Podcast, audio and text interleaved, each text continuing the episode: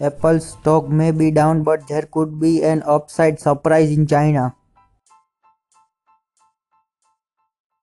Facebook will now let you see if you followed Russian propaganda. HQ Trivia is coming to Android. Tesla CEO promises to make a pickup truck right after Model Y. Thanks for listening. Don't forget to favorite this station and for more discussion follow me on Twitter at the rate 1996